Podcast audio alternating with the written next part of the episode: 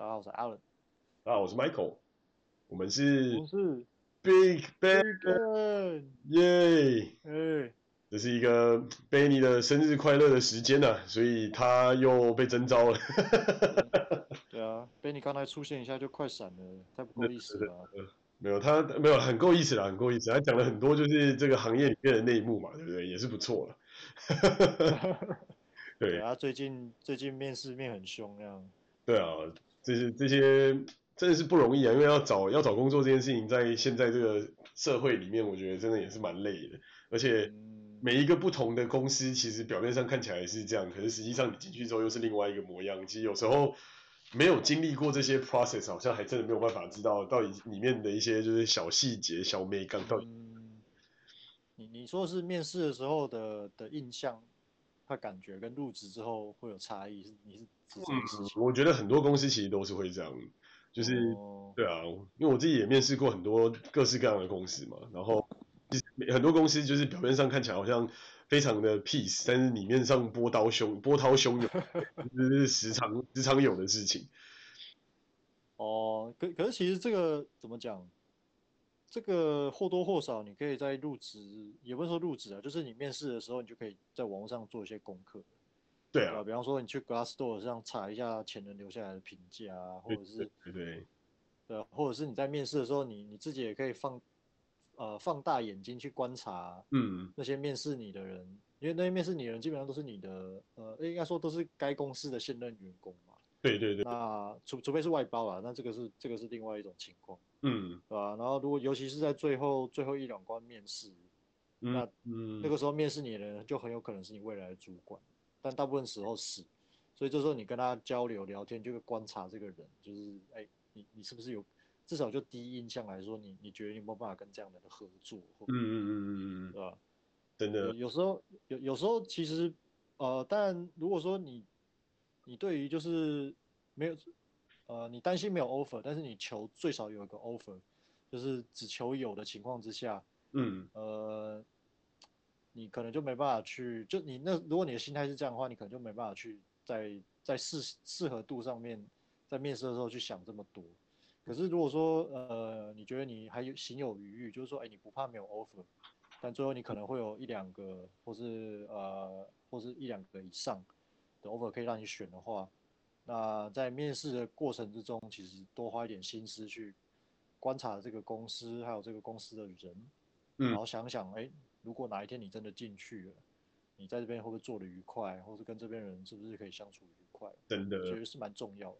我觉得很重要啊，这个就就有点像在某种程度上选公司，就像在就是选选另一半的道理是一样。对象。对，这我觉得真的是这样，因为那个文化啊，或者是沟通的方式啊，或者是那种。就是在 公, 公司里面的那种怎么讲默契，或者是一种做事的感觉，那个其实差别非常非常多。对，对没错。而且我觉得，相较于选公司，呃，选 team 也许，呃，选 team 某种程度上会比选公司更重要啊。这跟这句话可能是相较比较适用于大公司，因为大公司里面人人呃人啊部门啊 team 太多了，所以。你不同的不同的部门、不同的 team， 然后不同的主管，你那个工作文化或氛围有可能那个差异之大，甚至有可能会超超越两间不同公司之间的差异。哦，真的，这一个换一个部门就像换了一间全新的公司的道理。对对对，这在大公司里面还算是常态吧。真的，对啊，因为因为文化上的差异，就是在不同的组里面做事，就其实是几乎是可以说是完全就是不一样。对，没错。对啊，而且我觉得很多时候就像你讲的一样，面试的时候其实很重要一个 key point 是，就除了除了你自己要去解那些问题，或者除了你自己要去就是回答这些有的没的东西之外，更重要的是你要了解那种 cultural fit，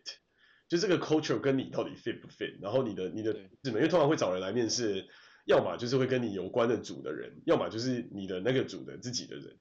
那这个部分的人我觉得是很重要，就是你你是不是能够找到。可以跟你合作，然后让你觉得工作起来不会觉得不舒服的人，这个其实我觉得真的蛮 key 的，因为很多人就会觉得啊，就忍气吞声啊，撑撑一下，但是其实有时候你真的做下去才会发现，哇，不是这么一回事，但还是需要就是找一些真的是让你可以活得比较舒服，你你也会做事起来比较起劲。嗯，对对对，就是心理心理健康也要也是要兼顾。对，真的，我觉得这真的很很重要。然后除此之外，我觉得很多时候也是在 early career 的 planning 上面也要想好，就是自己想要做什么。因为很多刚毕业的学，尤其是刚毕业的学生，很多时候不是很知道，就是到底我我在这个领域里面我到底可以做什么。就好比说，从资工的这个角度来讲，好，其实它的路就很多，就是它有做硬体的，它有做软体的，这就是第一第一步了嘛，就就已经有一个很很明显的差异。然后好，那做软体的呢，又还分成很多种，包含它是 customer engineer 这种，就是跟着客户一起做事的，或者是它是 core feature engineer， 它是做产品本身的产品的的的各种各种功能。或者是他是做 I T 的，他是 maintain 整个就是内部的一些应用系统，或是内部的一些架构的，这其实差异都 也, 也非常大。然后再来就是他还会有一个很显著的差异，就是通常一般的大公司都会分比较偏 S D E， 就是 software developer 的 track， 跟比较偏 program manager 或是 product manager 的 track， 就是你 的, 你, 你的角色是产品经理，还是你的角色是在这个产品的开发者的这种差异。嗯，对啊，我觉得很多时候误区都会让大家觉得说，好像就是听起来都是一样，就是哦，对对对，很多不懂的人来说，就是都是科，这都科技，这都在这都在软体业嘛之类的。可是虽然都在软体业，但它其实是有非常非常显著的差异。就是今天如果你是一个 S D E， 那当然没话讲嘛，就是刷题嘛 ，LeetCode 啊，或者是 Codeacademy 啊，或者是各式各样的这种写code的逻辑跟回圈，然后降低 time complexity， 降低你的就是呃架构困难度，或是降低你的那个 process 的速度，这些东西基本上都还是最 critical 的。可是，对，相反的，如果你今天面的可能是 product manager， 或者是你今天面的可能是 I T 的角色，那看的东西就又又完全不一样。对。对啊，你要不要讲一下？因为因为你也是 P M， 我也是 P M， 所以我觉得要不要讲一下，就是在 P M 的这个角度里面，你遇到了什么样的呃面试的问题吗？或者说你面试过的的公司都问了你什么样的东西？然后你面试你下面的人都都怎么都怎么去就是选挑选？嗯，那我就先从我之前面试Product Manager 的 的,、嗯、的经验来开始简单分享。嗯嗯其实其实我其实我那时候面的也没有呃 Product Manager 只是只是其中一个我想尝试的职位。当当然我后来我后来拿到一个不错的 offer， 所以就进到进到我现在的公司，然后做两年多到现在。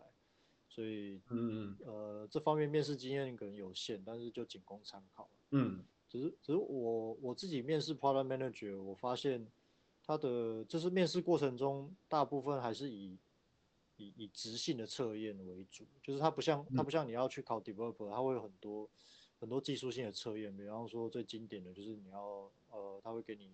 给你什么线上题目啊，然后你要几分钟内解出来之类的。嗯嗯嗯嗯，对，这这种对 product manager 来说，基本上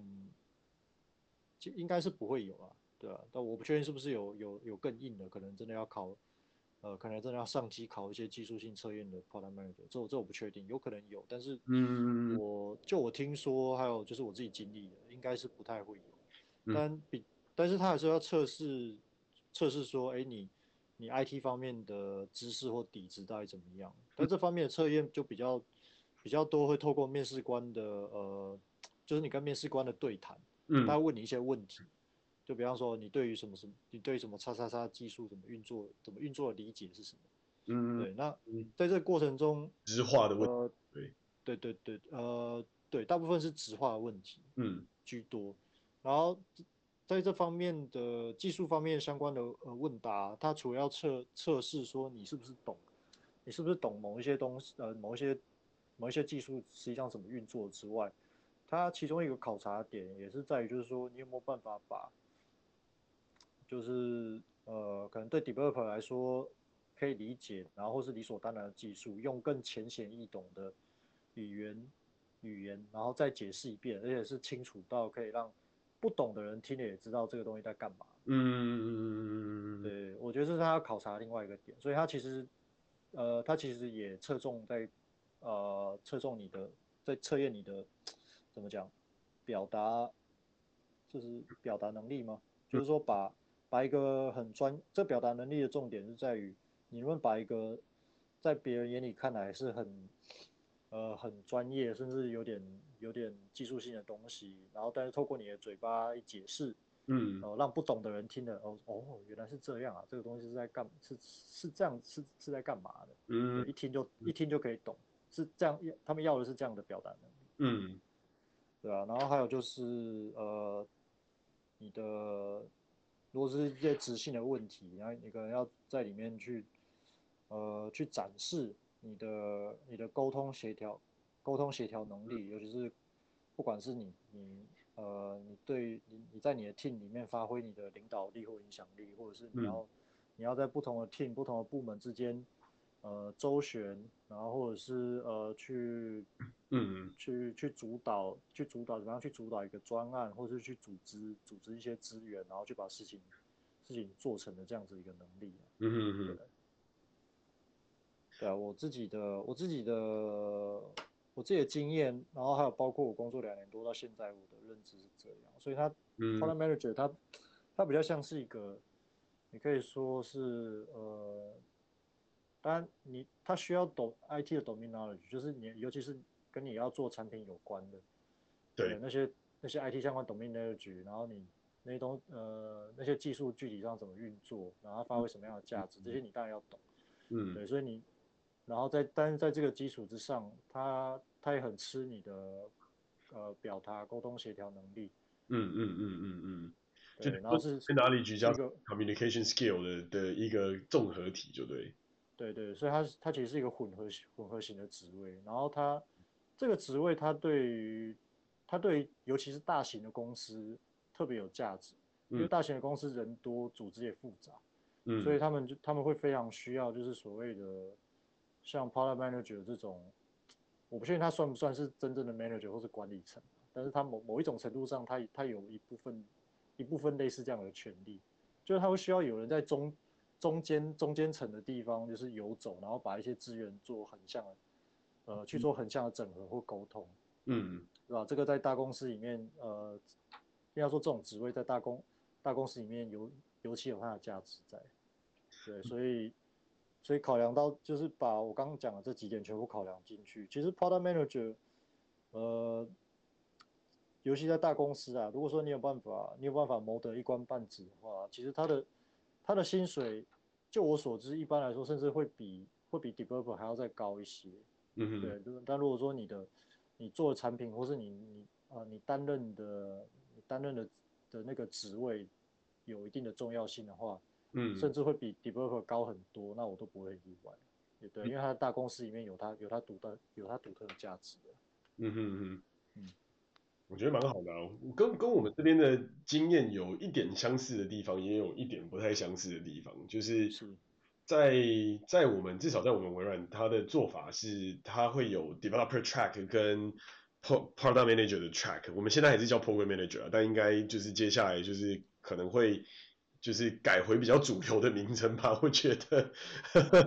对，因为 program manager 真的没有人知道到底 program 是什么东西，但是因为以前是 software program 嘛，所以就他就一直沿用了这个名称一直到现在。那在在在我们这边呢，反而比较有趣的是，就是 program manager 跟跟跟 dev 其实是独立的发展的的概念，就是说 dev 不见得是直接 direct report 给我，那我 manage 的可能也是 program manager。也就是说，我们在 P M 的 org 里面，我们 manage 的还是 P M， 然后 developer 的 org 里面 manage 的还是 developer。嗯，那我们这边有分比较，就像我们这种做的就是比较比较在技术上的这种 technical 的 P M， 跟相对比较不这么 technical 的一些 business 的一些 P M， 就是比方说有做什么呃价位的啦、pricing 的啦，或是有做一些这种。呃，各式各样的产品的的一个市场分析的啦，或者是去做一些市场的这种呃研究啊，或甚至是去做一些像是呃使用者经验的，跟一些就是 user experience team 合作的这种 role。那这一类型的 role， 它基本上 focus 的点就会比较偏向是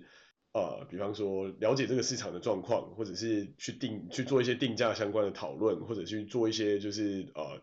呃竞争对手的一些。东西的分析，然后再去做一些产品的精进。那这一类的这种 product manager 基本上就会比较多是在 program manager 比较多会是在这种呃商业上面，他可能会比较多的呃数据分析啊，或者是要去做一些这种资料处理啊等等。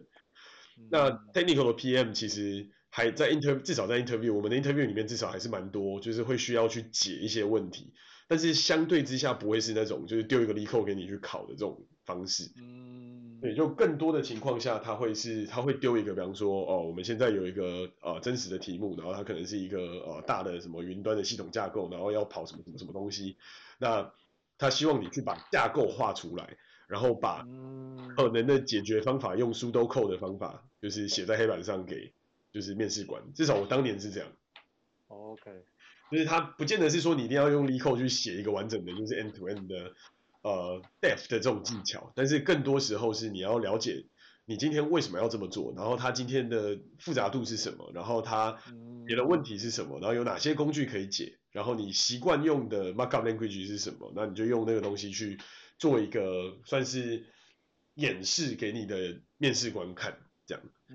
对，那那就像你讲的一样，就同我们同意的地方就是说，我们这边也是一样，就最重视的其实不见得是产品本身，就产品本身的domain knowledge一定会有，但是其实其他更重要的地方是一些像呃，你对于就是人与人之间合作沟通这一类的东西的能力，那就像我刚才讲的，我们这边是过五关嘛。那一开始第一关很简单，就是去刷一些基本的题目，然后就会丢一些架构的题目给你，然后就是解用架构的方法解完之后解释给面试官听，然后再来下一关，基本上是考的你一些就是过去的一些 track record， 就是你可能做过了哪些系统，然后你用不同的方式在实现，比方说你可能做过呃大型的。呃，那个软体的 C I C D 的整合，那你就可以，你就比，比你就可能要去提说，用什么样的方法去做 C I C D 的 mapping 会是对公司或者是对你比较好，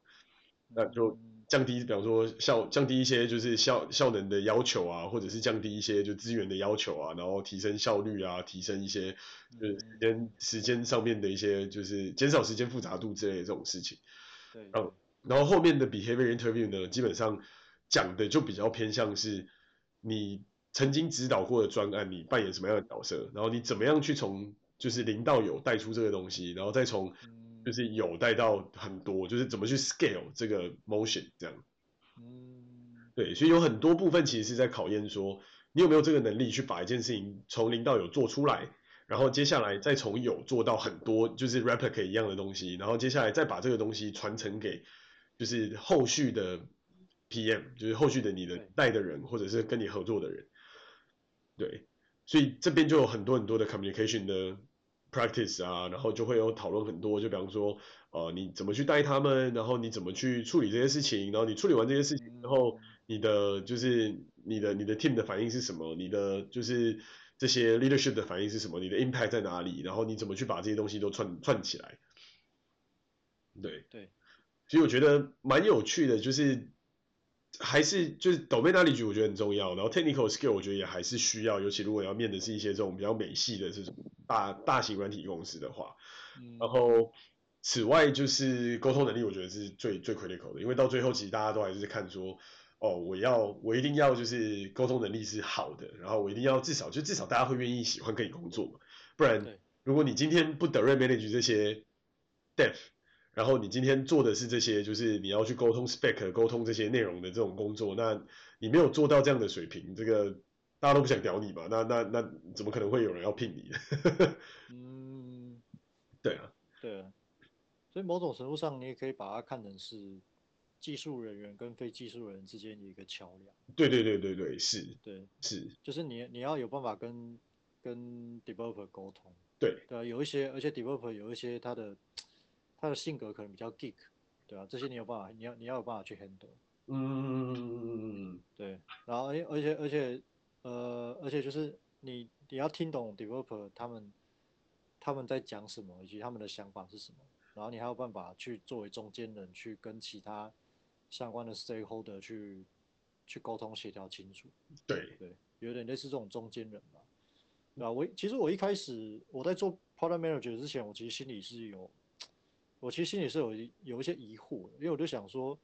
这个中间人的这种角色真的是有它存在的必要嘛？要不然就是你有什么事情直接去跟 developer 讲就好了，嗯，对吧？可是后来，可是我还发现在，尤其就是在一个组织里面，尤其是大型的组织里面，对，那因为它的资源，它的资源太多，包括人啊，各式各样的资源。是，但你有没有你有没有那个所谓中间人，或者是类似那种？呃，你可以说类似胶水的胶水这样的这样子的角色，去把这些都东西都没错联合联合联合在一起，然后去去往 high manager 还有 high management 想要的方向去去前进。没错，啊、没错，对，这个是有，这个其实还是有它的价值在，尤其在大的组织里面。然后还有另外一点就是，并不是并不是所有人都都有办法跟 developer 沟通的，对吧、啊？因为因为就像我讲的，有些人。呃，尤其是举个例子吧，比方说纯 business 纯 business 出身的人，然后他他对技术他对技术的了解有有限，或者他就不是这个背景出身，嗯嗯、你你要他去跟那种比较 geek 的 developer 去去，你说脚踏实地的去去去把一个 space 或者是他对 space 想法沟通清楚，其实到最后很容易鸡同鸭讲，对，就是很容易闹得不欢而散。对，就是你没有了解说这个流程到底是怎么出来的，就是产品到底是怎么样创造出来的这个过这个过程，我觉得是很容易会就是真是鸡同鸭讲，大家会真的不知道，就是没有在同一个频率上面去沟通同一件事情。嗯，对，这就这就这我们很常在讲的，就是有时候有时候 P M 的工作很像就是瞎子摸象，就是你会你会拿到一个。你会拿到一个很大很大的命题，比方说，哦，我们要做一个就是啊啊产某某种对于某种就是啊、呃、开发人员的一些经验提升的产品开发，那这就非常大嘛，这个命题非常非常大。那什么叫做就是开发人员的效能提升、效率提升，或是效益提升，对不对？就光这个定义就很重要。然后接下来你要怎么从定义开始慢慢慢慢做到，就是去确保你的 scope， 就是你的这个东西的的范范畴是可以做得完的，因为每一次你的产品开发一定是有一个周期性的状态嘛，就是说每每一个每一个周期性你要 deliver 什么东西，每一个周期性你要 deliver 什么东西，那那你有多少的资源，就是可能是钱，可能是外包商，可能是你的呃 dev， 可能是你的其他的这些合作伙伴，那你要怎么去妥善的运用这些不同的资源，让你今天想要做的事情最终是被做出来。然后你要怎么让就是整个流程是顺畅？就像你刚才讲的，如何把就是一些哦从客户那边或者说从在不同的地方去拿到的这些呃需求，然后真的转换成真的可以被开发的东西。比方说，客人可能想的是我要一个很好的用户体验，那就像刚才讲的嘛，提升效率这件事情你要怎么去定义？对吧？对，那你可能提升效率的方式就是哦，减少记忆体的使用，然后让就是你的多执行序去分散你的处理的 flow， 然后最后让这个产品可以在多执行序上面去用每一个执行序的能能力去分散开来所有的 task， 然后最后重组回来，让它能够在多线程的方式之下把这些产就是你你的每一个 flow 全部都做完之后，最后再重组到同一个地方。那这样的情况 ，Dev 就会比较理解说，哦，所以我要的东西是一个吃更少记忆体，然后跑的可以更更 multi-thread 的方法。嗯，因为对他们来说，他可能会觉得，哎，有很多种不同的处理方式啊，那哪一种处理方式才是最好？这其实很难讲嘛，就是你要每一个去 validate。对，那你要怎么去把这个东西沟通转换过来？然后，比方说，那还有很多东西可以做啊，像是啊、呃、提升效率，哎，我把 library， 我把每一个公那个 S D K 的 library 全部都 build in， 然后你直接 download 下来的时候，你那个 library 就在里面，你就直接 code， 直接直接 apply， 那是不是也是一个很快的方法？你就不用每一次你都要重 code 嘛？或者是你在 deployment 的这个过程之中，你可能有一些 automation 的 script。然后它跟后端的 C I C D 就已经串在一起了，所以你基本上 deploy 上去之后，你的东西就是直接进到 staging， staging 测试完那全部没问题之后，它就直接 push 到 production。那中间就有很多很多这样子的不同的沟通的过程，它可能是可以解决刚才讲的开发人员的效率，或者开开发人员的就是遇到的这些困难。那每一个解法都有都有它对应的，比方说像刚才讲到的，哦，我要把它全部写成 template， 可能花我两个礼拜的时间。我如果要把它全部都就是用多线程的方法重新 re-architect 整个 coding 的 base， 我可能要花一个月的时间。然后如果我要把它全部 microserviceize， 就是把整个 monolithic 的 application 打散，然后全部用 microservice 的那个 component 全部重组，可能我要搞三个月的时间。那当今天如果是一个 pure business 的 P M 没有对于产品或是对于技术的能力有比较深的理解的时候，就可能会造成一些这种就是 potential 的 conflict， 或是可能会 under deliver， 就是你就没有办法在对的时间内把你要的产品就是正确的台端到台面上来。对，对，所以我觉得这些这些真的都是一个 P M 算是最重要的事情。我就是你你必须要能够知道什么情况下用什么工具来做什么样的事情，然后最后去解决你最终需要解决的客户的问题，然后最后再去跟客户沟通，就是这个东西怎么你用了什么方法，然后把它处理掉。嗯，对，对啊，我觉得这个这个这个这个真的是跟 Dev 很不一样的地方。那 Dev 当然也有就是很酷的很酷的过程嘛，比方说哦，我要怎么用更更有效度的方式去啊、呃、写这个 code， 然后我的 code 的用要怎么样更更快速，或是我要怎么样去 reply 在既有的这些不同的框架之上，然后再去重新 build 我要的 feature 等等等，就是某种层面上，我觉得 P M 就像是建筑师的这个角色，就是有点像 architect 的这种角色，他必须要知道说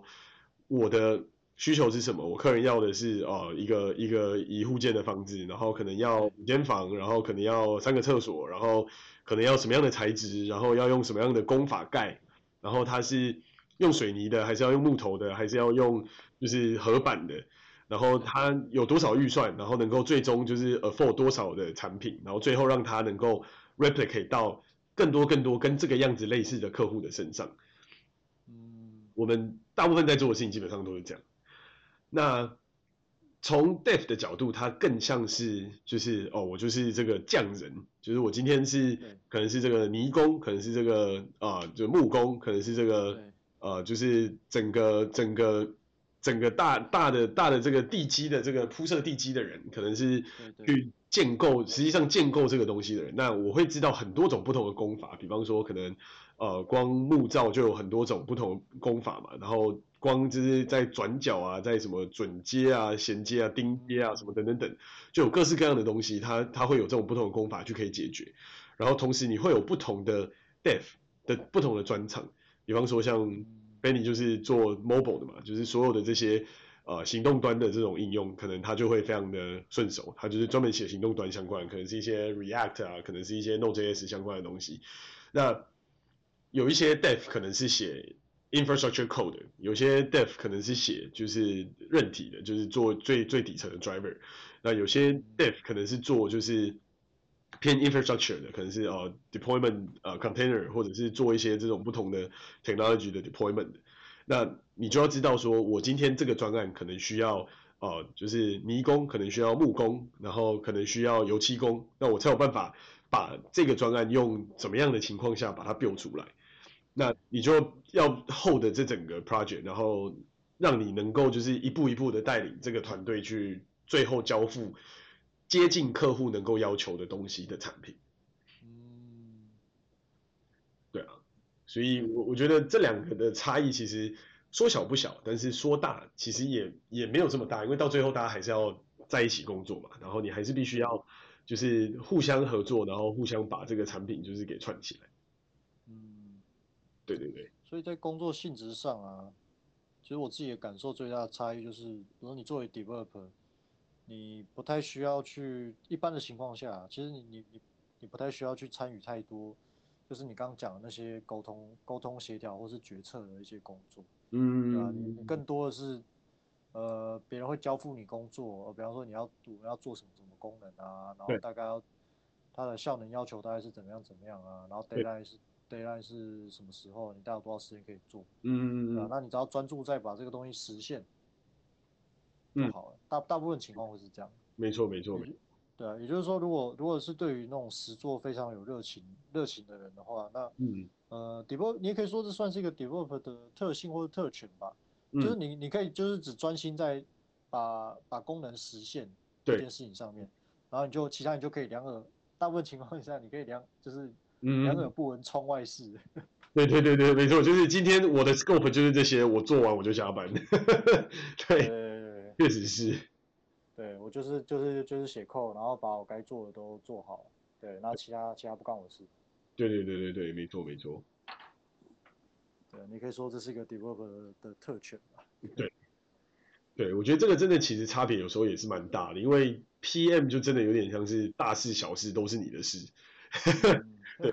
但但 developer 的角度上来说，他就会比较能够专心 focus 在就是我今天真的要做的事情，跟我今天真的要做的的的东西到底是什么。那我这些东西能够如期交付，能够把这个水平做完，那那就 OK。嗯，对对对对对，对啊，所以我觉得很多时候，在找工作或者说在开始要考虑跳进这个世界的时候，可以去想一想哪一边的工作或是哪一边的呃工的的怎么讲，就是特性比较跟你的个性是相像。比方说你可能比较喜欢呃解一些逻辑的问题，比较喜欢就是专注在一个题目上面，然后把它从零到有的变出来。然后你可能比较喜欢去做一些这种呃技术性的这些讨论的话，那可能 developer 是一个不错的选择，就是它可以让你很钻研技术，让你在技术上面用最漂亮的方法，用最少的行数的 code 写出最多的效益的产品。那你就可以就是漂洋在这个技术之海里面，就是去找到这个最适合你的技术，然后可能有几招你就可以就是解决很多很多的问题，这样。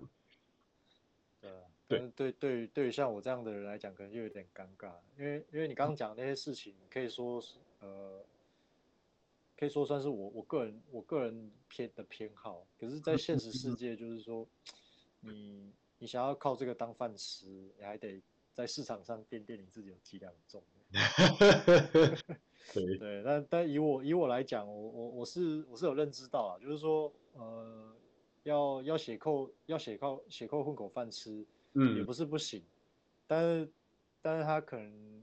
但是坦白说，我会怀疑以我自己的。也有自己的实力跟跟我在这方面就是究竟 有, 有多大的热情，就是这这个热情的极限到底在哪里？嗯嗯，我自己评估评评估了一下之后，我觉得就是说混口饭吃应该是可以，可是如果说你说要长远的那种职业发展，可以一直往上走，嗯，我个人是我个人是坦白说，对我自己我是打一个问号。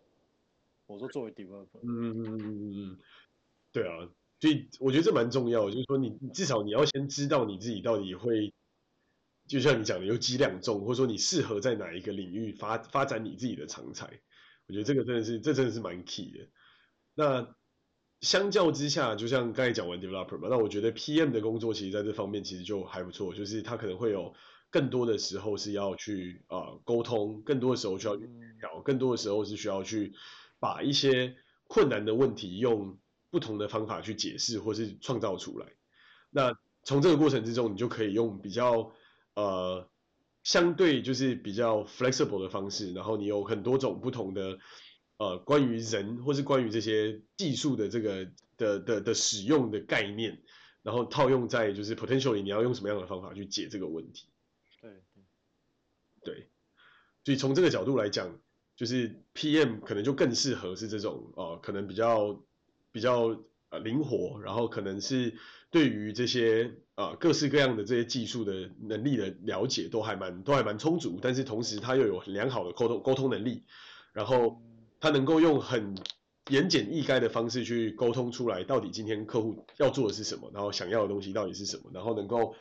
交付跟能够有就是完完整的这个 expectation 的 setting， 就是设定这个期大家的期望值。那这样的情况下，可能就是 P M 就又会更适合，就是，哎、欸，这样的人就会更适合 P M 这样的工作。嗯，对对对，对啊。对啊，然后后来我后来会跳进跳进 P M 这个这个角色，其实说来是有点因缘际会啊，但是后来发现，哎、欸，其实刚好这个这个这个入要求的这些能力，我刚好都有。嗯。然后就想说，反正跳进来试跳进来试看看。嗯。然后就发现。对啊，虽然说，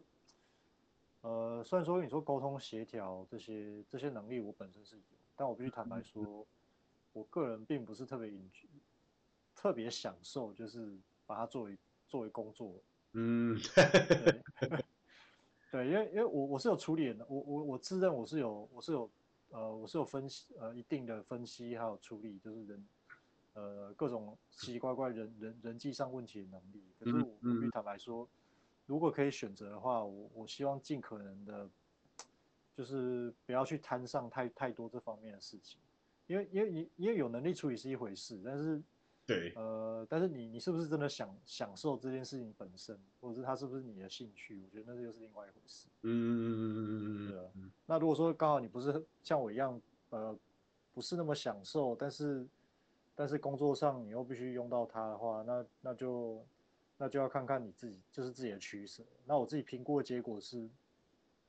呃 ，P N 它会用到用到呃，除了 I T 相关的专业能力。嗯，那那你还要用到很多沟通协调的能力，那对我来说，把这些东西全部、全部、全部融合在一起，然后在产呃在 product manager 的这条路上做做职业发展。对，呃，我我自己评估之后，我是发现其实对我对现在我来讲，走这条路的发展性会会比较大，而且对于在市场上我可以创造的价值，或是我可以我可以得到的报酬。嗯，相较来说，也会比 developer 还要来得高，嗯，以及更有发展性的，嗯，对吧？所以经过取舍之后，我我还还是发现，哎，这条路其实，呃，可能会比较适合作为我职业发展的道路，嗯，对吧？嗯，对吧？那当然就是不是不是那么 enjoy 的的那个部分，那我就希望可以用比较高的薪资来作为弥补。嗯，是。就等于说你原其实原本你的个性反而其实是比较适合 potentially 变成 developer， 但是在种种的衡量之下，其实 maybe P M 也会是一个蛮适合的一个一个一个一个角色，所以你最后还是走了这条路。对，而且而且就像我刚刚提到了，就是我诚心的面面对，就是面对自己。那我必须说我自认我我我自认啊，作为一个如果我要做纯 developer 的话，混口饭吃应该是可以，可是长久。长久下来，恐怕没办法，没办法长期维持一定的竞争力。对，我我我坦白坦白说是这样的，所以、嗯、所以，可是如果说你要我做纯 business 的工作，就是因为这类工作我之前也做过，嗯嗯嗯，然后坦白说，我并不是那么喜欢，就是除了除了会需要，呃，但大量沟通这是基本的，可是我觉得纯 business 的工作就是还有一个很对我讲很硬伤的一点就是。嗯，你你大量沟通就算了，然后你还得面对很多事情是，你没办法找，你没办法就，就是就呃就讲事实，然后讲证据的去，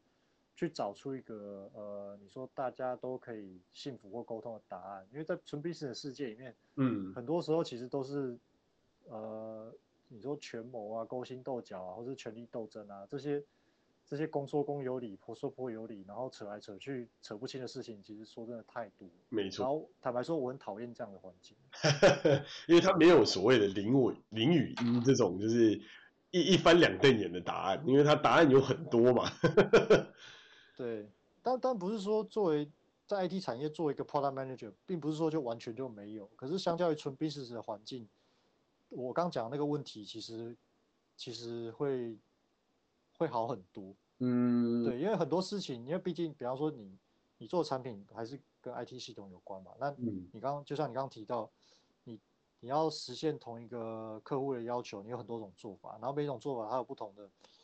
呃，你可以去算它的，你可以说成成本效益，对啊，比如说花多少时间，然后就是花多少时间，多少人工，然后这些这些东西其实是有个相对客观的事实可以去可以让你去 argue 或沟通的。是对啊，那如果说你可以去，你可以透过透过合理的计算或数字证明去，呃，你相对比较容易去说服说，哎、呃，我们走这条路其实对大家是好的，可能对 developer 来讲，哦，那他不需要花那么多时间也可以达成一样的效果，那那就这样做啊，没什么不好。那对 business 那边来讲，你算给他看嘛，那你你这样做花的时间最短，然后成本成本就最低，或是 C P 值最高，那客户也满意，那你有什么理由说 no？就就因为你觉得你觉你觉得其他方面比较好吗？那他说其他方面如果又不能证明说你在成本效益还是什么 C P 值这方面你都没有办法证明说比较好的话，就是你你就你就光光凭一张嘴，那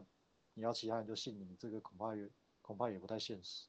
嗯嗯嗯是是，所以我觉得我觉得很，就尤其是 P M 这个角色变得非常非常有趣，然后也很重要，就是他他真的基本上就是一个他夹在 business 跟夹在 developer 中间的一个桥梁，就是你要怎么样能够去让别人能够心服理服的去了解说你今天做这个方案是相对的最最最优化的这个解的方案，就最适应的方案，因为最佳解基本上不太可能寻求得到嘛，但我们都可以尽可能的去找最适解。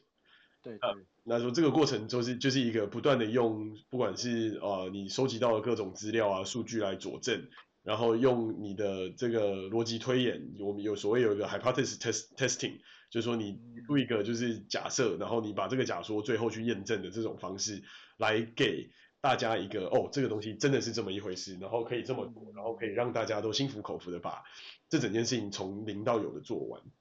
对对对，那。我觉得我们我自己之所以会选择 P M， 其实也是蛮类似的理由啊，就是最早我也是自己也是 Dev 嘛，然后自己写自己的东西，然后自己搞自己的玩意儿。可是慢慢慢慢就发现，其实有很多很多的 Dev 的东西是可以被自动化的，然后甚至其实包含我们公司其实有很多 tool， 它都是可以帮你自动完成一些 Dev 的一些 tool， 或者一些 Dev 的 logic， 或甚至是一些算法等等，它可以直接自动帮你 implement。那我我就觉得，那再这样子下去，我觉得我需要一个不会被机器取代，变成一个不会被机器取代的角色，就是对，就是我觉得 potentially 这种，因为很多 dev 其实在写的很多东西，它其实是很有可能就是机器某一天就有办法做出类似的，因为它就是在重复一些，比方说回圈啦、阵列啦，或者是怎么去做 sorting， 怎么去做就是排序，怎么去做一些各式各样的这种就是。啊，前后顺序啊，比较啊，等等等的这些这些事情，那那当然也也有那些非常就是已经接近艺术家大师级的这种开发人员，这是肯定是存在，但我自认为我自己的资质不到这样的水平，就是所以要要练这么一件，可能我要花这啊、呃、一辈子的时间，可能都还不够。那我就觉得这难度真的是还挺高的。那。做了一阵子之后，就是想一想，觉得，哎，那如果我今天是作为一个开 spec 的人，然后我去做的事情更多的是去收集、理解，然后做各式各样的分析，然后做一些呃大数据的分析，做一些这种实际上有有效度的分析，然后去改进、去优化我在管理的产品，或者是我去发想出一个还没有人做出来，但是大家都会需要用到的产品，那。这样子的工作对于机器而言是相对比较困难做到的，因为它很难说就有既有的 signal 它就有办法做，因为到目前为止机器的能力大部分就是哦有机它它会告诉你说有这些 signal， 可是你要做什么样的事情还是必须是由你判断嘛，因为这些产品的这种无中生有的这个过程，其实很多时候还是比较偏向这种 human 的，嗯，怎么讲 creativity 的这个过程，只能这么说，就是人人类的创造力的这这一点。对对，因为那时候就衡量了一下，我就觉得我再怎么写，我也写不赢这些 machine。那我倒不如反过来，是我去创造这些 rule， 然后让这些 machine 来帮我完成我打算要完成的事情。那我就可以去拉出我想象中的东西，我可以做出我想象中的东西，然后最后让 machine 来帮我完成这个自动化的过程，或者让一些这种呃更有比我更强大几百倍的这些呃开发人员来帮我完成这样的工作。那我们的合作就很愉快了。因为一方面我也是从 Dev 出身，所以我也有办法，就是比较能够理解说 Dev 今天遇到的问题是什么，或是他可能需要的资源是什么，他可能想要，嗯，我们帮忙他的东西是什么。那另外一方面，跟我也我也比较喜欢，就是跟呃客户啊，或是跟一些合作伙伴就是往来，因为我可以更清楚第一手知道说，到底现在遇到什么样的状况，到底今天我们该怎么去做一些事情来改善目前遇到状况这些流程等等。那这对我来说就是一个相对比较呃简单，然后也相对比较就是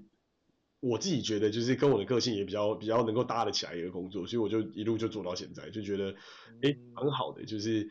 从 Dev 跳过来之后，我基本上很多时候我是在看可能各种 spec， 然后甚至会我会看到整个产品的路线图，整个产品的这些就是从零到有的过程，或者我们未来的 vision 应该怎么样去。透过我们现在正在开发的东西，慢慢一步一步去实践。嗯，对，所以基本上我觉得我们的就是对我的这个心路历程是这样，所以最后走了 P M 的这条路，我觉得也蛮开心的。然后在这个过程里面也学到真的是蛮多，就是很好玩、很有趣的事情。嗯，对，因为刚刚提到就是说它它在未来的趋势里面有它一定的不可取代性。对。然后第二点就是，我觉得可以呼应我刚刚讲的，就是这样的角色其实，在大公司里面有有它存在的价值。嗯嗯嗯嗯。对，对啊，所以所以如果说你能够，对啊，所以所以所以其实从从这两点来看，我觉得你你现在卡的这个位置就还不错，就在一个世界级的大公司里面，嗯，然后站着一个还不错的 P M 的路这样子。是，就是运气蛮好，也是有遇到一些呃愿意愿意赏识我的伯乐吧。对，就看这个小伙子在那边工作，好像蛮认真的，还还算是可用之才这样。对。对啊，就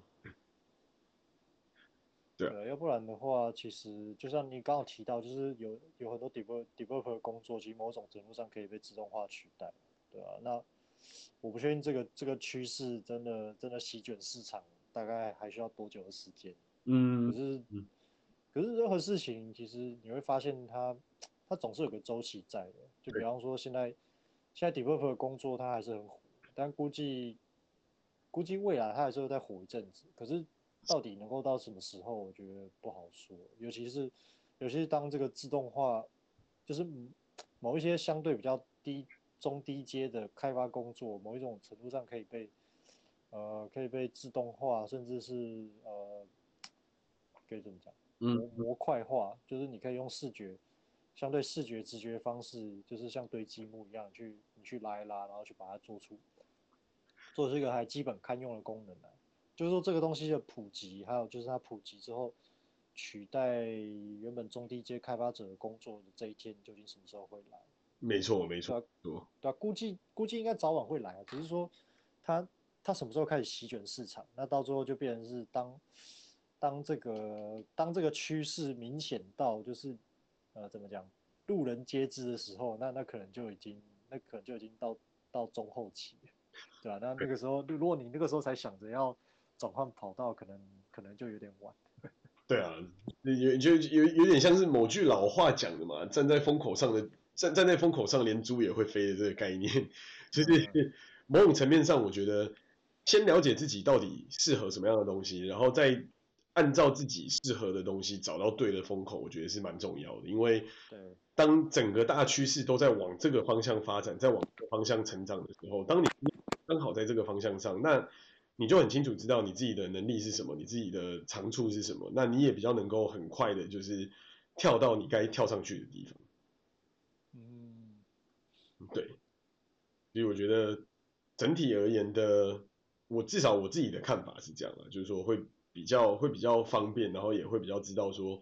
自己 end to end 到底都在做些什么，然后要怎么去把这些事情都做好。对对。对，欸、你刚刚你刚刚讲到一个重点了，就是要抓住时代的风口了。是，就像我们就错过了好多时代的风口，所以现在还在这里当苦命的 P M 嘛。干屁啊！最好是你有多，最好是你有很苦命。哎、欸，这个前面几次，如果你抓到了几个，比方说什么，像我那时候刚才刚开始在搞 blockchain， 然后找了 Vitalik 跟弄弄了这些这 Ethereum 的东西。我要是当年有这个自知之明 ，all in 在 E 那个 E T H 上面或者在 B T C 上面，我觉得我现在应该已经躺着。就是啊、你, 你那时候没跟创办人多，就是多要多要一些那个什么以太以太坊那样的。哎、欸，还真的没有去跟他要，他那时候还真的是蛮慷慨的，觉得我们如果就是因为我们那时候帮忙他很多嘛，架构了很多你的一些就是架构跟规范，然后他那时候还真的是说他可以送我们很多，那我觉得。就是领人家的这种东西，有时候我我我觉得这是我自己个性的问题啦。就是我觉得这样，啊、对，就是会觉得说我我不应该就是哦受那么多，因为我没有给那么多东西，我不应该受那么多。但是 in in the on the other hand， 我觉得就是真的在最早期的那个时候，真的是没有那个 sense， 我、啊、没有理解这些东西到底是有未来的发展性到底是有多好，所以我觉得这还是一个自己需要。更花更多时间去修炼自己的地方，而且换个角度，你你换个立场来讲，其实对对对那个创办呃，你对那个以太坊那个创办人来讲，他他给你那些以太坊，对他来讲可能根本就根本就也不算是个什么成本，可能就比可能就比较像是一个心意吧。对，我觉得其实是，其实从某个角度来讲，其实是这样子。但就是、啊、那那这种情况之下，其实其实我觉得你也你也没有必要，就是说啊，都都不收那样子。而且而且那种，而且你想想看，这过过去那个时候，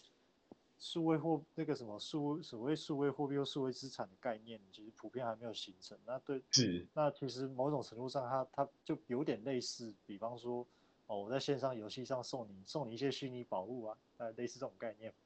对啊，某种层面上是有点类似这样子，真的。啊、那就那就 why not？ 对对啊，但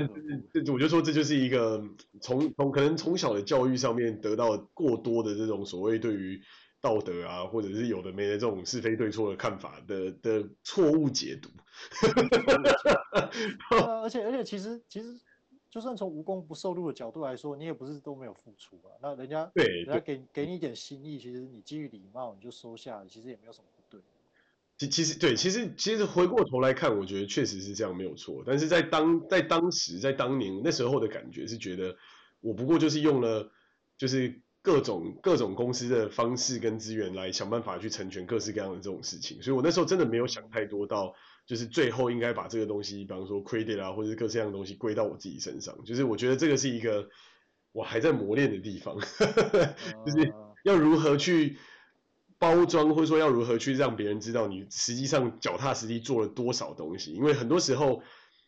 重要的东西不见得是你达成了什么，而是你给别人带来了什么，然后你自己拿到了什么。那当当年的我真的是没有这种想法，这个真的是有点太太 naive， too young too naive 对，那也也只能说自己没有理解这种就是呃出来出来这个社会上混的这种逻辑吧。我觉得只能说自己就是还不够，就火还不够火候。对，对啊，不过不过也不能怪你啊，因为毕竟在那个时候，谁会知道谁会知道数位货币未来会变成这个样子？是啦，是确确实，但但其实当时我是对这东西非常非常充满信心的。当时真的是某种程度上类类似趋近于当一个我自己的公益 side project 在做，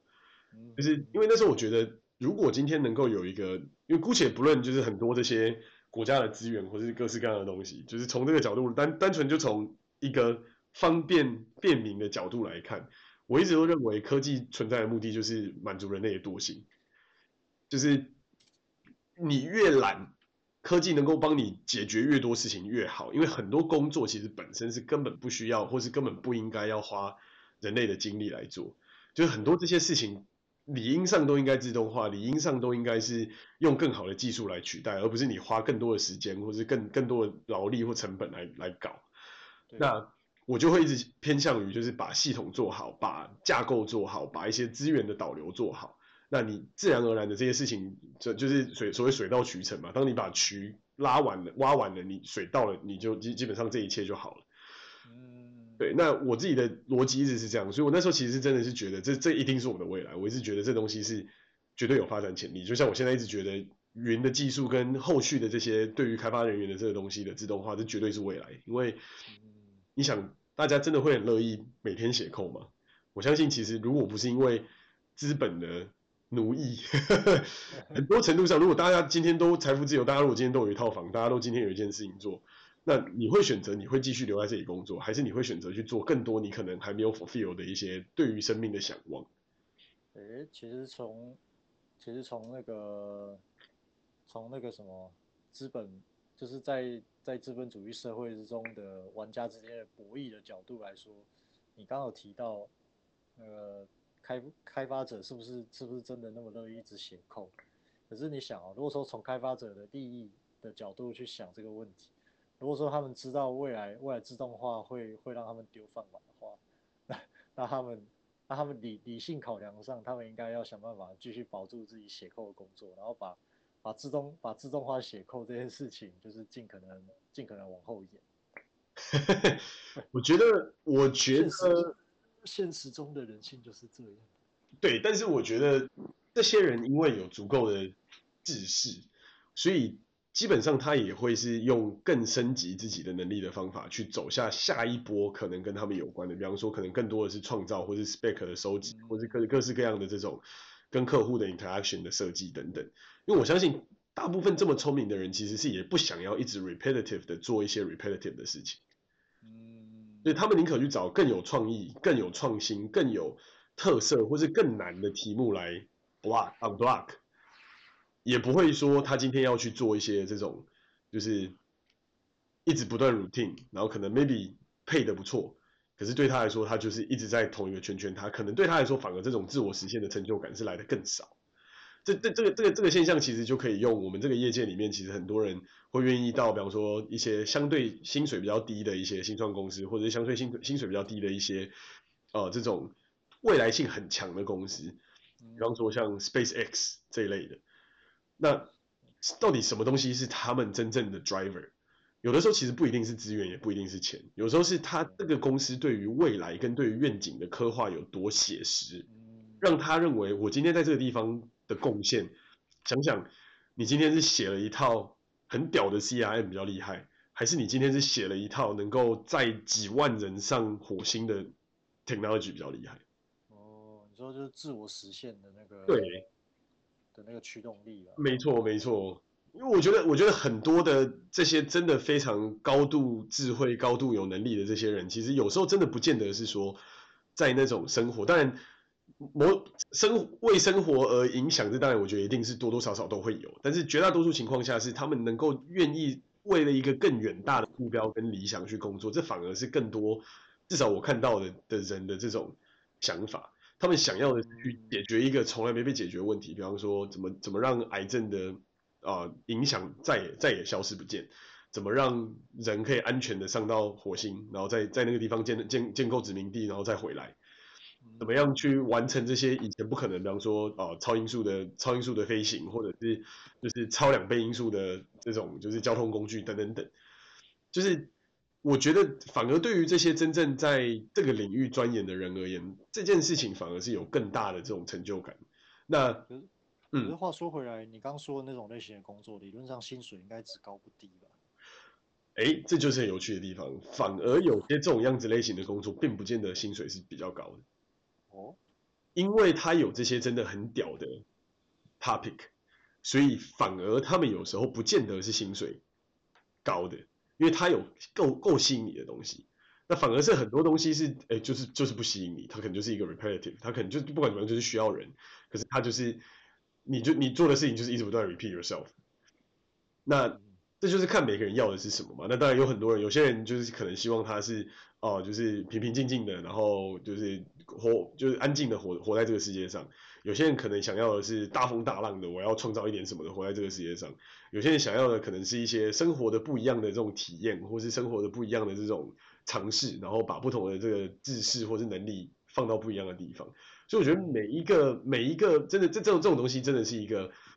每一些人的。的自己的个性所带来的一些不同，然后所造就的一些差异，那那也让这些公司会有不同的 lever 可以去 pull 嘛。比方说，哎，我公司在做的事情就是很屌，你想要在这世界上出名吗？你出名之后，你还有你你有更多的地方可以去啊，你可以有更多的钱。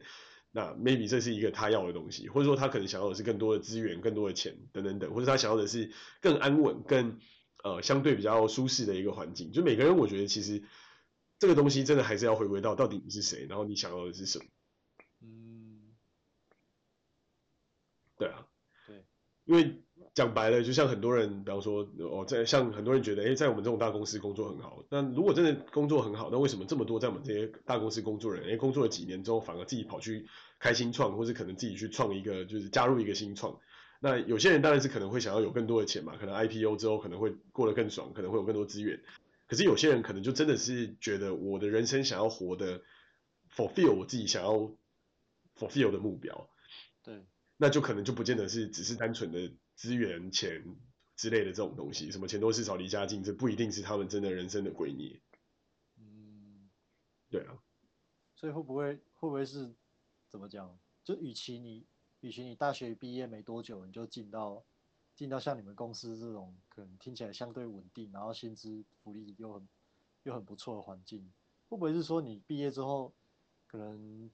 几年，甚至甚至十十多年，你先去外面不同的地方闯一闯，先去体验体验各式各样不同的挑战或者是环境，然后等你觉得差不多了，然后你再你再带这些职力进大公司，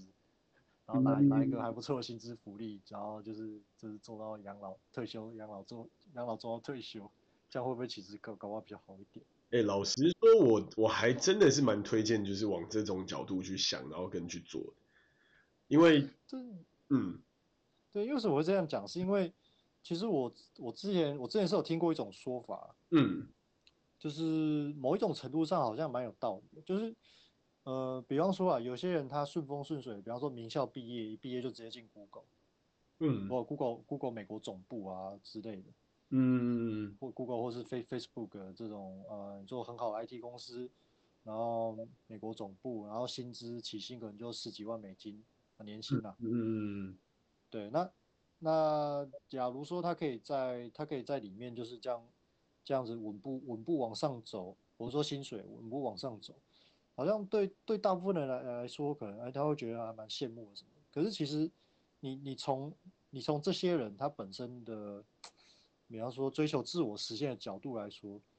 他其实会陷入一种两难，就是哎、欸、我一、嗯、就是我一毕业我就进到那么好公司，然后我我的起薪就我的起薪就这么高，然后但就变成是。他除了这这间公司之外，他其实在其他在这个世界其他地方，他其实并没有太多的经验。然后，但是他如果又他如果又充满好奇，然后他想要去探索的话，他想要跳出去就会面临一个很很艰难的抉择，就是因为其他地方要要能够要能够给他更高，就是一样哪怕更高的薪水，其实是很困难。对，那如果说，但是他如果又不放弃他现在现在已有的一切的话。他又没办法跑去其他环环境去体验不同的事情，嗯，嗯对，但是他就很就是就是你从他的角度来想，他会觉得第一个就是说有可能会舍不得，嗯、但是如果你如果你如果你不舍，你如果你不舍弃你现在拥有的一切，就是你现在比方说你在 Google 总部，然后你拿了十几万美元年薪，而且你可能在毕业没多大学毕业没多久，嗯，对吧？嗯、你要是舍你你。你你要面临的抉择是，如果你不舍弃这些的话，你就没办法跳去其他的环境，嗯，去去体验不同的东西。可是，这个这个决策对对当事人来讲，可能机会成本很高，嗯，对。然后他就他心里就会陷入这种挣扎，你知道吗？就是呃，如果我不放弃的话，对我当然可以享受这些薪资福利，然后一年复一年，对。但是但是你年年岁跟青春也是一年复一年，嗯，是是，对啊。那那那那难道？那难道你，就你我我换个角度啊，就是从当那个当事人的角度，嗯、他会想，那如果再这样下去，我岂不是一辈子我都要待在这间公司待到退休？然后我对我对世界其他地方，呃，比方说我想换个地方，呃，比方说跑去欧洲还是什么地方，嗯、我体验一下不同的文化、不同的语言、不同的工作环境，或是不同的产业什么什么的。嗯嗯嗯。对，那这些可是，如果你不放弃你现在有这些的话，那那那这些都那。刚刚提到的那些可能性都是都是空谈啊，你只能继续在这里待在同一个地方，然后领那样的薪资福利，对啊。那如果说你今天要放弃这些，然后去跑去外面的世界，然后去面对那么多未知性和呃你说不确定性，那你愿意接受吗？对，对啊，我就如果嗯，对啊，就是这种很很复杂又矛盾，然后各种各种各样考量，就是纠结在心里的一种状态。我不知道你有没有体会我要表达那个，我知道，那个我完全可以体会。就是说，某种程度上，就是年轻一把，可以有可以挥霍的青春的时候，你你想怎么样的去挥霍它的这种感觉。对，对我觉得这种这确实是一个很难讲的一件事情。那这因人而异啦。但是我觉得我很感谢我自己当初做的决定，就是我在年轻的时候去做了很多很多奇奇奇怪怪的尝试，各式各样的乱七八糟的实习、创业，然后开公司，然后非营组织，然后什么有的没的，就是基本上能够想得通的这些东西，或是能够玩的这些东西，很多时候都在相对比较年纪轻的时候，就是想办法去体验了一把。那相对到了后期，我就会觉得，哎，那我应该要找一个地方定下来，好好把我的这把剑磨砺，然后有很多很多不同的人来跟我一起切磋练剑，这是我到后期比较偏向的想法。所以我就觉得找到一家真的很像，我觉得我就运气很好的是找到我们自己这家公司，我觉得非常非常的不错，就是它有很多元的文化，它有很多元的产品线，它有很多元的各式各样的人种、种族，或是各式各样的这些制式，然后各式各样的职位，然后公司的文化本身也很 open， 愿意让大家去 try 各式各样的这种事情。我就觉得 maybe 我们配不是最高的，跟 Google 啊、跟 Facebook 比，可能我们都很低，可是也不是差的，就是至少在就是生活上我是过得我觉得还可以。那另外一个角度就是，我虽然看看似就是在一个大公司里面，但是实际上我们做的很多事情又很像是在新创公司里面这种从零到有的过程，所以我不会，当然有时候会还是会有一些就是比较大公司很烦啊、制度啊、干嘛有的没的 compliance 什么东西的，可是至少我可以在有限的环境之中去 try 我可以 try 的事情，然后我可以去真的去做到一些我觉得透过科技可以改变人类的事情，而且这个公司的文化跟我本身的想法是非常非常接近，而且老最大的老板跟中间的这些大老板们，跟我们自己的上层老板跟我们的想法也都非常接近。大家都认为科技就是应该要用在对的地方，让我们的工作、让我们的生活变得更轻松。那我就觉得这样子的文化的 fit 就非常符合。然后公司也不犯有各式各样的机会，因为很多领域都还很新嘛，甚至我们在搞像像是 Azure Space 啊，像是很多这种 Deep A I 的东西，然后或者是一些各式各样的这种开发人员的这些先进很前瞻的技术，然后我们还有一些很严很机密的这种非常前瞻的，至少二十五二十年以后的这种研究院的机构在这里面，然后还有像是量子电脑啦，或者是各式各样的东西，那更不用说像最近我们刚买了就是暴雪嘛，所以对。很多有的没的 gaming 啊，或是啊 metaverse 之类的这些概念里面的这些 component， 基本上这间公司都具备。那我就觉得，哎、欸，这次很棒啊！我我基本上想做的事情，我都可以做得到。那所以所以其实换个角度来说，呃，如果你你之前就是你在进大公司之前，你已经有了一些，你已经有很多各式各样不同的经验和历练。嗯。然后当然后当可能到中。可能中年或中年以后的某个时间段，嗯，都可以带着这些呃经验或者是说资无形的资产，嗯，你又跳到大公司的话，那那其实可以带来两个好处，就我可以看到，第一个就是，呃，因为大公司它的一般的情况下，它可以提供你一个相相对比较稳定的，我是说相对相对比较稳定的工作保障以及不错的薪资福利，当然就是如果你之前的经验你都有被、嗯、都有被都有被认可的话，那这些应该都一并一并一并算进去，就是给你的续薪里面。对，那那这是第一点，就是说相对相对稳定的相对稳定的工作保障，以及就是呃你呃它也可以它也可以某种程度上它也可以让它也可以就是在大公司里面对你之前累积的各式各样的经验或者是能力的。的, 的一个变现，也就是说你薪资不会差，应该不会太差。嗯，然后再来就是你刚提到的，就是大公司它其实也也也是一个大大舞台、大平台。那在这个大平台上面，其实你带了你过去的的知累积的知识和经验，也许你反而其实可以在在这个环境里面又有另外一番作为，嗯、就是不不见不见得是，也不见得就是说啊，你就是在一个岗位上就是做一些无聊的工作，然后直到你退休，好像就是也不见得是这个样子。嗯是，对，我觉得还有更大一个一个面向上是你要时时不断的调整自己的心境，跟你自己对于想做的事情的定义，因为很多时候这些东西都是活的嘛，人是活的，事也是活的，那这些东西都是你靠自己弹出来。那有些事情真的对看起来看似是非常 routine， 但是它一定会有更好的解法。但是相对之下是你要去接哪些跟你相关的事，我觉得有的时候这才是反而变得更重要。对、嗯，然后就像 to your point， 就像为什么我一直都鼓励，像大学如果真的要选，如果能够选的话，就是选一些比较大的学校。原因就是因为你在比较大的学校里面，你有很多不同的科系，跟很多不同的朋友，在不同的领域，你可以获得的经验或是资源是更多的。那在这样子的环境之中，你也可以做比较多各式各样的东西。嗯，对。所以我就觉得，所以我就觉得。对你刚刚讲那个我蛮同意的，就是像，对啊，因为像我大学的时候，我自己的，呃，我自己我自己探索的，我自己探索的领域其实就就转过好几个，然后但但是在在不同的探索之中，你会越来越清楚比较适合自己或者你自己比较喜欢的方向是什么。嗯嗯嗯嗯嗯嗯，没错没错，我觉得完全是这样。嗯嗯，对啊。所以我觉得，我觉得回过头来，就是不管是做 Dev 或是不管是做 P M， 我觉得在科技业科技业其实都有很多的机会。那当然，我觉得 I T 其实也是一个不错的领域，就是看的东西就就就又不太一样，因为你服务的更多是内部的客户嘛。对，所以啊、呃，在这个过程之中，最重要的还是说要了解到你自己到底在什么样的舞台，在什么样的环境，在什么样的场域，然后你做哪些事情可以让你自己能够就是更有效，然后能够做出更更对自己理想中的这个，不管是呃世界的的的一个一个 vision 一个一个愿景的这种的这种投入也好，或者说对于你自己的自我实现的投入也好，能够越接近的这种题目，然后让你自己能够专身，然后在那个地方好好做下去，我觉得这其实才是真的大家都需要去研究的一个课题。嗯，没错没错，嗯，对啊。好，那我们的时间到这边也差不多告一个段落，对啊，希望大家，希望自己有点帮助，大家能够理清到底什么是 P M， 到底什么东西是 Dev， 然后在这领域里面到底都做些什么事情，这样。对，好，之后再来讨论更多就是各各行各业的啊辛酸血泪，还有它背后的一些故事吧。